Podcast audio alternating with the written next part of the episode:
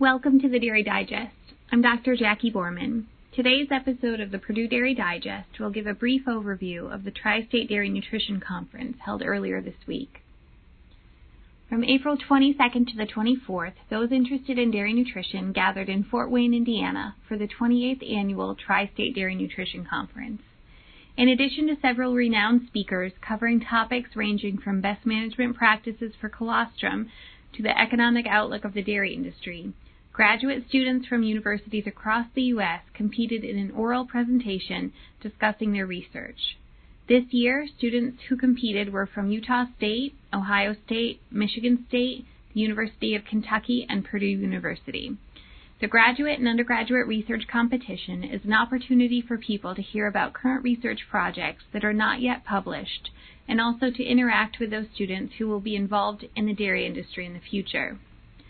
I presented a topic during the transition cow section describing how we can utilize protein waste products and ultrasound scans as a way to evaluate protein mobilization in the transition period.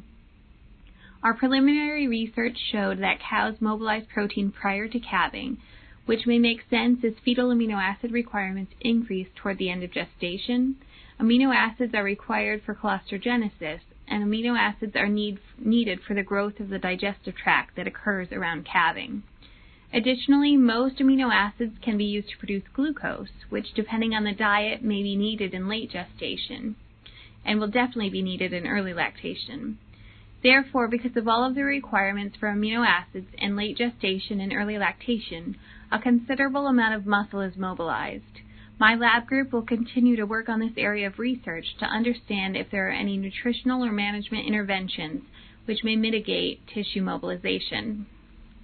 In that same section of the conference, Dr. Andreas Contreras presented about fat mobilization and inflammation during the transition period. Dr. Contreras presented data showing the large amount of fat that is mobilized during the transition period from different fat pools. While we can see subcutaneous fat mobilization by body condition scoring our cows and seeing changes over time, we can't see the internal fat that is mobilized. He indicated the importance of consistently feeding cows to the requirement in order to prevent excessive fat mobilization, as increased fat mobilization will increase inflammation for the dairy cow. I would encourage you to attend the next Tri State Dairy Nutrition Conference to be held April 20th through 22nd, 2020, in Fort Wayne, Indiana. Although this is a year away, I think it's a great conference for you to get updates on current research occurring at universities, both from students who are presenting that in the competition and from faculty members. And it's also an opportunity to interact with others who are involved in the dairy industry.